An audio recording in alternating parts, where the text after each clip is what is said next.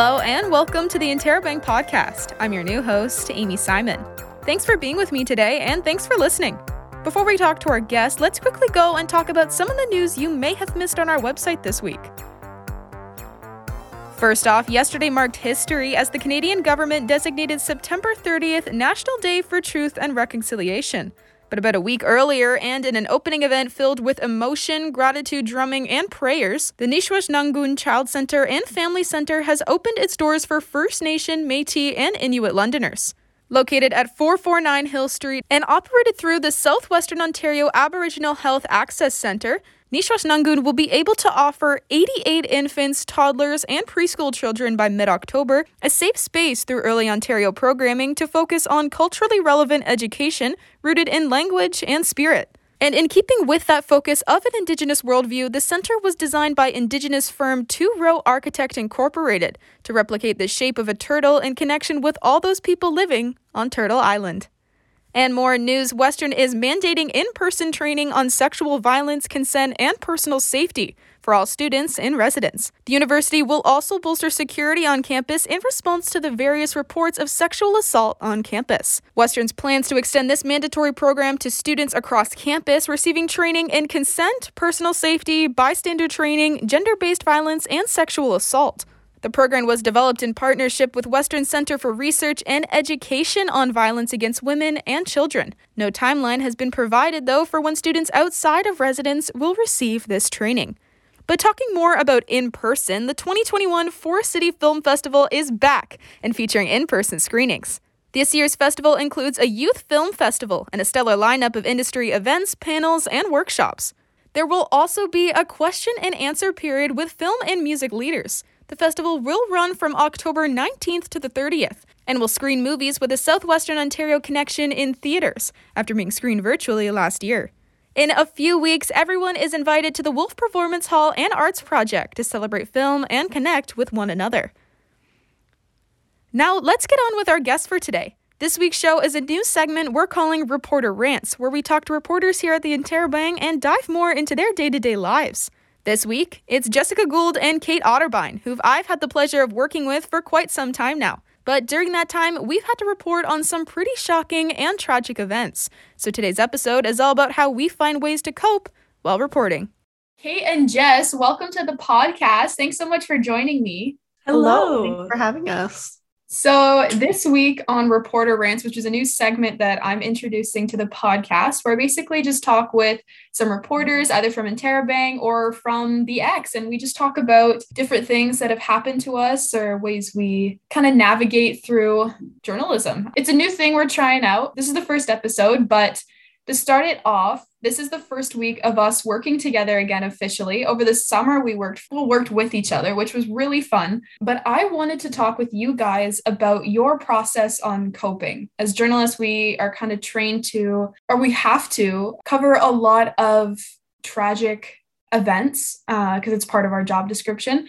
But people don't really understand the underlines of how we cope with that because we're all still people too. And I just kind of wanted to get your opinions on it. I mean, we can go talking about recent events, the sexual violence walkouts and protests at both Western and Fanshawe. I know, Jess, you covered them. You were there. Is there anything you can tell us about just your experience kind of being immersed in those situations?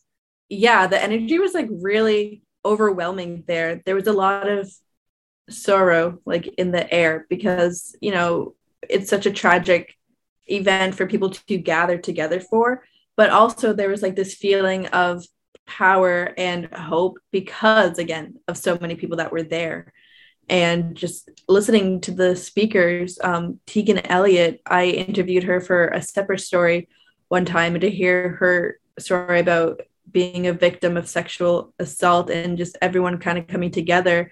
And like, you can hear people kind of like sniffling and everything because of how powerful the words are being spoken, and to just really take in how many people have been affected with the sexual assault. Yeah, it's a lot too, even just being back at the station, because I know you were out there and I'm just back like listening to it or putting it up for a show I was doing for In Your Backyard. And I'm listening to all these clips that you send back in. It's like, I can hear the distress in some people's voices. Of course, it's a walkout and everyone's trying to show support, but sometimes you can't help but really express those emotions or really hear them. It's just amazing what audio can do. And I can't even imagine being immersed in that and seeing it like with your own eyes, not just hearing it, how that affects you in the end. And did it affect you? Like when you were there, did you notice yourself kind of? Yeah, which is like really weird, right? Because you're like, oh, it's not really professional to put your personal stuff into your work. You know what I mean? But of course, like I'm a journalist, but I'm also a person, and I am a person who has faced sexual assault. And so I kind of did like feel very like upset about what was happening and to like kind of like be put in that kind of environment.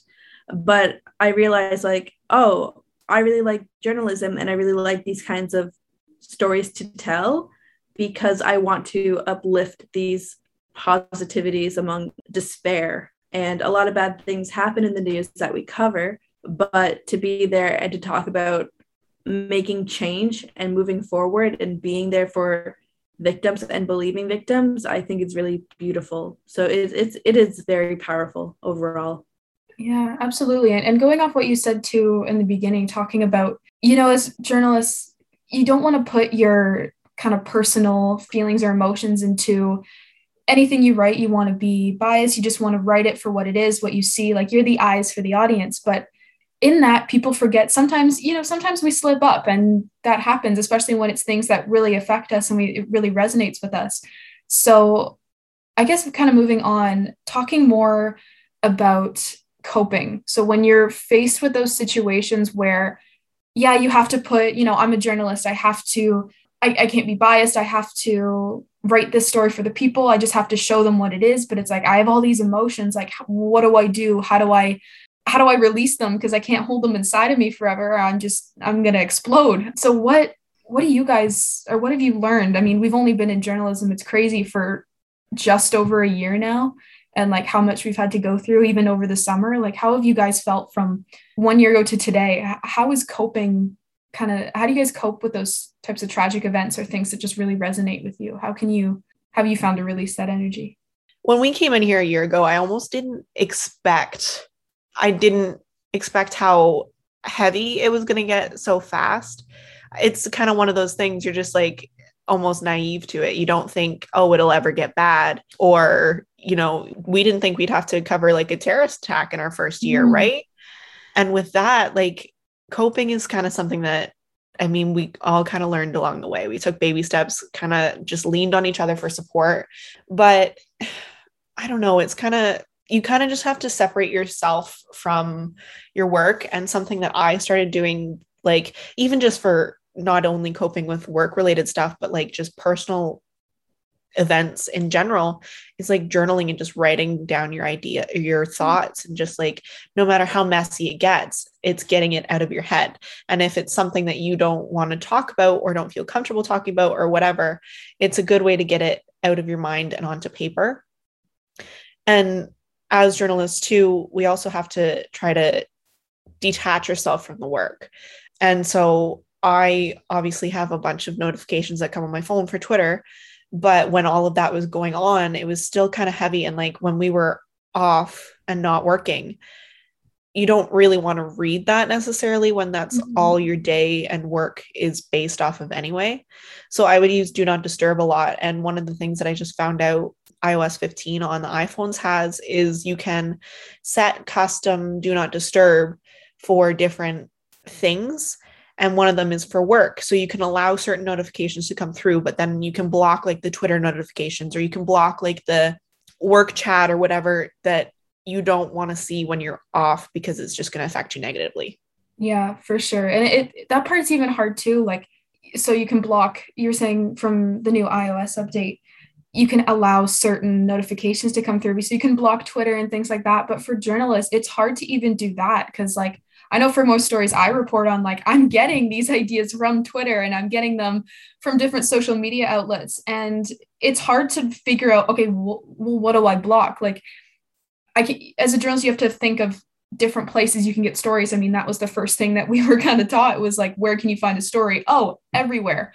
Oh, okay. And also, like, we know news, it never stops. So even finding time to cope in any way that we figure out has been a challenge. And going back to what you said, Kate, and going back to when we were all working together for the first time when we were covering the Muslim van attack, the terrorist attack in London back in June, beginning of June, I believe. Like, that was a crazy experience altogether that didn't even hit me until, God, weeks after, like until it left the media's eye, which is so upsetting to say, because something as serious as that, it's like, I was talking to so many people and it's like, you don't want to forget these tragic events. And of course we're not going to, but it's like, the media can only circle around something for so long because it's all about, you know, staying relevant. And it's like all these, it's just so challenging. And I think that's also what the media gets a hate for.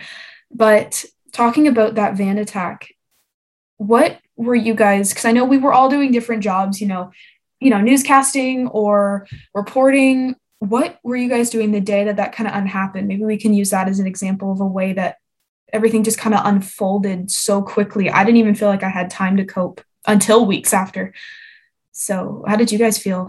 So in our rotations, I was afternoon newscasts, and I found out through that there was going to be a vigil happening like the next day and everything. And I was like, oh yeah, for sure. Like I'll do my, I will record my newscast like a little bit earlier so I can go down to the vigil and get a story from that. That'd be cool. I love doing on location stuff. Didn't really think anything about it in terms of like treating it like an average story that I would cover.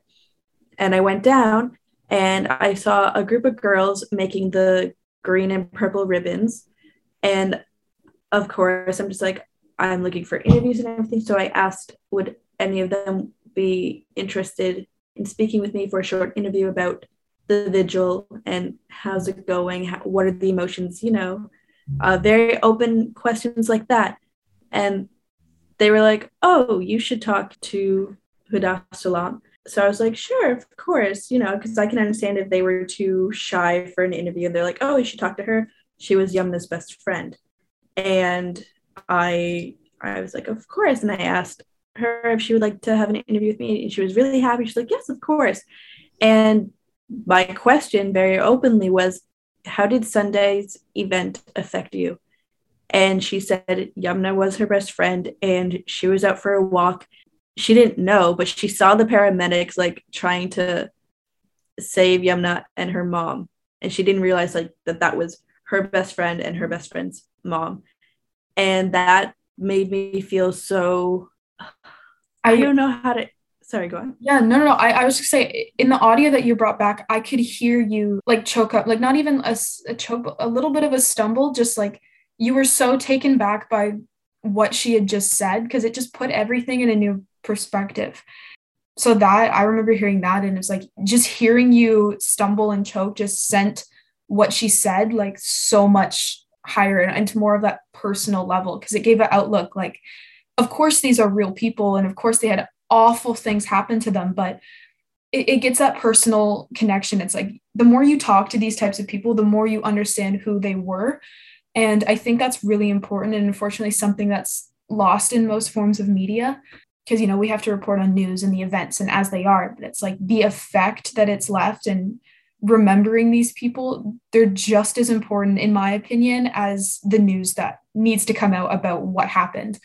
Knowing who they are just sends the tragedy and the event to like such a higher level. And yeah, I remember that audio that you brought in. I mean, I was on reporting, so I was even taken back. I'm like, oh my God, I don't know how to do this. Like, there were moments I'm like, I don't want to offend anybody. I don't want to like, I don't know. It was so just jarring, because it was like, you know, I mean, the week before, I think, Kate, you did a story about zombie pug and therapy pugs. And it was just these wholesome little things. And it's like, we're going on to a terrorist attack, and like the advance of how it got from, like you were saying, Jess, like, oh, someone's been like, there's an accident that's reported and now it's a terrorist attack. It's like, it happened within such a short span of time. It was just crazy to wrap your head around. I think I still don't even have my head wrapped around, because it's like, well, yeah. I remember the morning of, I was on morning newscasting that morning, and I woke up to, you know, log onto the computer and start seeing what happened overnight, because I had went to bed fairly early the night before, and I had a text on my phone from mom. She's like, did you see the family that was hit by the car, because at that point we had no idea the severity of this situation. Mm-hmm. Like, we knew a family was hit, but it was still breaking. It was still coming out. So I had read up on it. And obviously that was kind of the lead of the story, because like all of a sudden out of nowhere, this family was hit by a car. And yeah, it was so startling once you kind of read everything, every new detail. Every single hour that morning had something new about that. And I don't think we found out until the afternoon when Jas was on the newscasting that it was going to be ruled a terrorist attack and that it was a hate crime. Yeah. Yeah. And I think, I mean, it's such a tragic event, and obviously it's so horrible, but I think it was important that we went through it as journalists, because we just started to, and there was something almost special about what we had to go through together in the summer, because there was only like five of us. Yeah. So like we really had to kind of lean on each other for that support, because you can't, it's the one thing about being a journalist is hard. You can't really rely on everyday people because they don't necessarily understand what you're going through, but you can talk to, and like, we can lean on each other for these types of things because we're all going through the same thing. We're all like reporting on the same stuff. And even if you work for, you know, down the road, if we work for different companies, we're still going to be able to lean on each other for this stuff because it's big news and it's going to be relevant in all of our lives still. And that's the one thing, like, you kind of just really got to lean on each other for the support because it's so overwhelming almost when it's happening. And you need to take that moment to decompress and process your thoughts and soak everything in that happened, because in a way, you're almost just working on adrenaline. You're not even really realizing what's happening in front of you. You're just like, I got to get this story out. We got to whatever. And then afterwards, you're like, oh my goodness, like what happened? Yeah, exactly. That's what I was going to say too. Like, you're just going off the adrenaline. It's like, this is breaking. We got to get it out. Cause it's always that, you know, like Gina, the program head used to say, it's like, it's either quality or timely, you know, like it's a battle to try to balance the both. So you're right. We're just running on adrenaline, trying to get this out. So when we take a step back afterwards, when the breaking news for it is slowing down and they're getting verdicts and things like that, that's when I really had time to process everything that just kind of unfolded. I remember I was doing the X-Files show, which is a weekend show that we all got a chance to do, but I just decided to dedicate a big piece of it to Yamna, the girl who passed away in the van attack. And I ended up speaking with two Oak Ridge students. One, Malik, he was just an advocate for the school. He just wanted to speak his mind, and he just wanted to be that voice and that outlet for others. And he was getting input from his friends who were just a little bit nervous to go on. But then there was Miyad, and I come find out mid-interview that she was one of Yamna's oldest friends. She was showing me like baby photos of them together that she had like ready just to show me through the camera, and like all these photos, and she was getting cracked up and emotional, and I was getting cracked up. Like, I was getting emotional. I'm like, I can't show this on camera. You know, I have to stay professional. I'm even getting like choked up right now thinking about it. It's just, you talk to so many different people and you find these different angles and you uncover things about the story. Even if it's the same story, you find something that makes it hold a deeper meaning. Like, after talking to Malik and Miyad by the end of it, I felt personally like I knew Yamna, or I've known her for years. I found out so much about her. I found out she loved art, and there was murals that she painted in the schools, and she just wanted to leave her mark. And I remember Miyad saying like, she's left her mark. She was a strong woman, and she's not going to be forgotten. Her perseverance and her dedication to everything that she took on is going to live on, and something I'm going to personally live and always work towards. And I just hope to make her proud one day. And that last line, it said me. And that was the point where I need to learn how to cope with these emotions. Cause it was like you were saying, Kate, you're just hyped up on the adrenaline and trying to get this out. Cause it, a tragic time, but it was our first time really reporting on something so serious like that. So by the end of it, I think I, like you're saying, having that support, and you know, it was the five of us as a team, but turning to one another and being like, guys, I'm not okay, and like explaining and having that outlet to just talk. It's like, I didn't realize how important it was and how much I needed it in order to be able to cope. I think we all joined in a call one time, or it was the three of us, and we were all just like sobbing, or at least I was just like, I don't know. I felt like a bad journalist for feeling these emotions. And that was only like a couple months ago. And now, like, from June to September, I realized that's not bad. It lets me know I'm still human, you know, like I'm not a robot. But yeah, trying to cope with all of those things. It's so hard. How did you guys like feel after that? Or when did all of that kind of kick in for you? I know Jim to me was like, hey, you might not feel it now, but if you do, like, whether you do or not, like, it's going to come back. It's going to hit you in waves. And I kind of just like, I kind of brushed that off. I'm just like, yeah, I've had like traumatic things happen. It's okay. Like, it's a story. I'll move on to the next story, and, you know, it'll fade, you know, and it wasn't fading, and it still hit me. I had the audio stuck in my head of how they described like the scene and everything. It's just like that stuck with me, and that was really difficult to cope with. And like, you know, now that we're talking about it, I'm just like, oh, like it's still impactful. I remember like being like to Kate, I'm like, do you want to go get ice cream or something? And just kind of had like a day to just like leave the work at home and just go out, enjoy a nice day in the summer and have some ice cream and just like talk about anything not related to what's happening in the news. And that was like really well needed. You put it really well with the way like comes in waves thing, because I felt the same in the sense, like I was like, this is horrible. I shouldn't even be feeling these feelings, mm-hmm. But it is a good thing to feel human, as you said, Amy. And it lets you know that you're still there. Cause like, I feel like it's not good once you turn into a robot just producing the news. But going back to the, it comes in waves thing. I went to an event, an outdoor concert last weekend or not that long ago. And to get there, we passed Oak Ridge and the mosque, and where like we passed everything related to what had happened. And I didn't really think of it.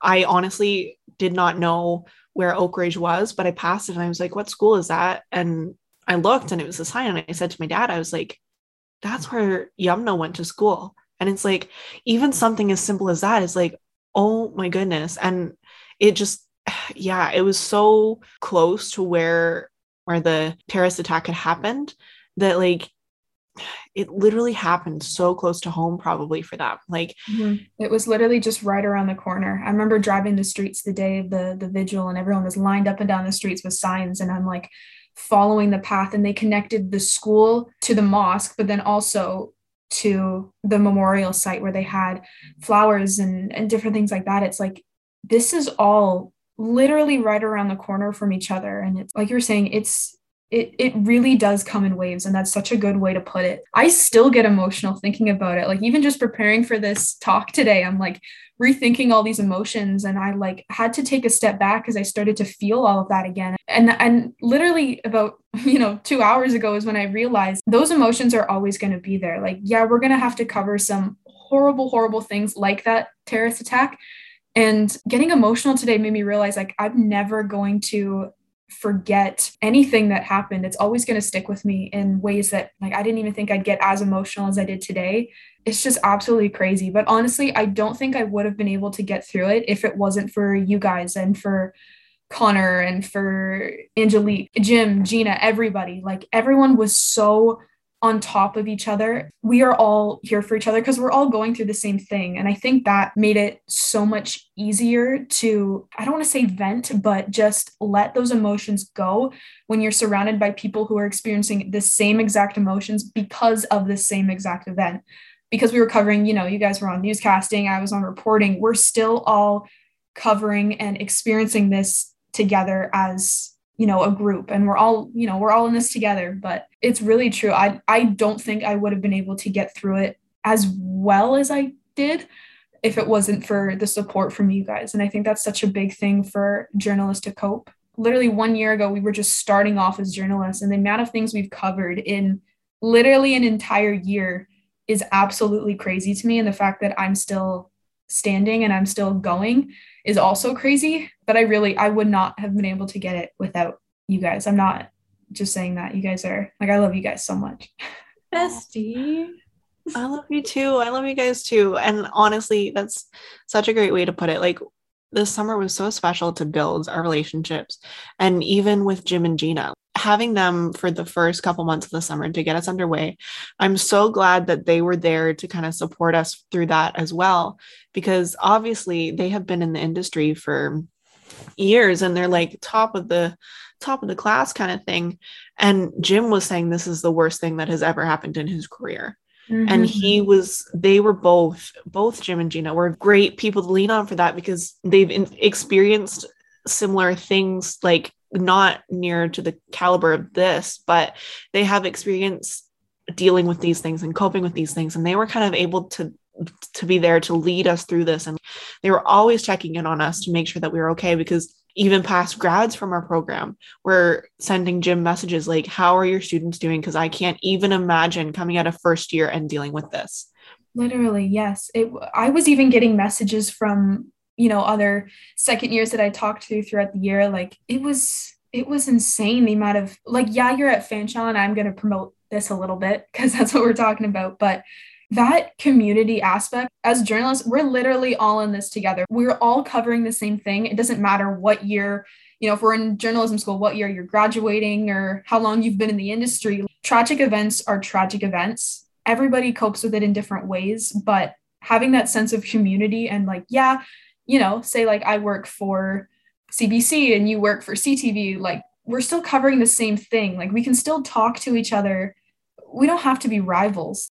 I think Mike Stubbs said in the first year, when events like this happening where there's different CTVs there, CBs, everyone's there. They're not your competition. Understandably the competition aspect, but when you're there, you're able to talk and communicate and ask how each other is doing and everything, and that's really good. And I think that's really healthy to see these people. It's not competition, but as an extension of the journalism community. Yeah, that's such a good way to put it. Sorry, Kate, you go. Yeah, I completely agree. And I don't even think there's really much of a rivalry here, because sure, to get it on air fastest, whatever. But I find is more just a big kind of family, because I have met a couple of the people in previous co-op placements who work at CTV, and I've talked to them, and they were all just so nice. When you talk to them, they just want to see you succeed. And that's the best part about us is we go up to one of them if we're at on scene somewhere for whatever story. We go up to them, we're hey, we're from XFM News. I don't know who to talk to. Can you help me out? They will gladly point you in the proper direction of who's best to talk to. They will and you're exactly right, Jess. Mike said this. He's you stand with one of the veterans and you go look for the person with the CTV Mike Flash or CFPL or whatever. And they will stand there and they will say, okay, so this is the person, this is what they're doing. You never bug them. But this person with the clipboard, you can bug them to talk to them for an interview, and they can just lay out the scene for you. I think that's so amazing, because that's exactly the support you kind of need, especially when you're first coming into such an overwhelming industry. Absolutely. Overwhelming is probably the one word I would use to describe starting off in journalism school alone. But you guys are so right. I didn't understand, Mike would say that, and it's for some reason I didn't believe him as much as I would have liked to say I did when he first said it. Because I'm I feel there's always competition. I see it in TV shows. I see it in movies. These people are all competing to be number one. That's the goal. But it's during those times, and talking about the van attack again, it was oh my God, he's literally right. These people are just taking us under their wing. They're making sure we're okay. The name tags kind of fade. The stations you're with kind of fade. At its core, we're all journalists. We're all reporting. We're all covering these events. I guess I just didn't really understand how much of a community there really is amongst journalists. So I knew there would be at Fanshawe. I heard about it forever. That's why I'm here, but I didn't really understand long-term and in journalism and career-wise. It was just so cool to imagine. Not imagine, sorry, see. Well, thanks you guys for coming on. This was so much fun to talk with again. Is there anything you guys want to add? I think it's really important to access mental health counseling and facilities. We have a lot of those at Fanshawe and even external. So I think that's really important to keep in the back of your mind, that there are that there is access to help. Yeah, absolutely. You're taking care of yourself. For sure. Yeah. And that's not just for, like, you know, we were talking about journalism the whole time, but that's just for everyone. Just coping in general is challenging, you know, reporters alone, or just coping with any type of tragic thing you're going through. So Jess is absolutely right. Amy, when are you going to start recording? Could you imagine? You would have cried. Your face is so red. Look at my face compared to my hands. The sheer, like, oh my god, fear. I'm so, like, terrible. It was a little joke. Oh my god. Okay, I love you. Have fun. Bye. Thank you for listening to another episode of the Interrobang podcast. You can catch up with every episode on Google Play, Apple Music, and Spotify. Make sure to subscribe to our newsletter to keep up with all things Fanshawe.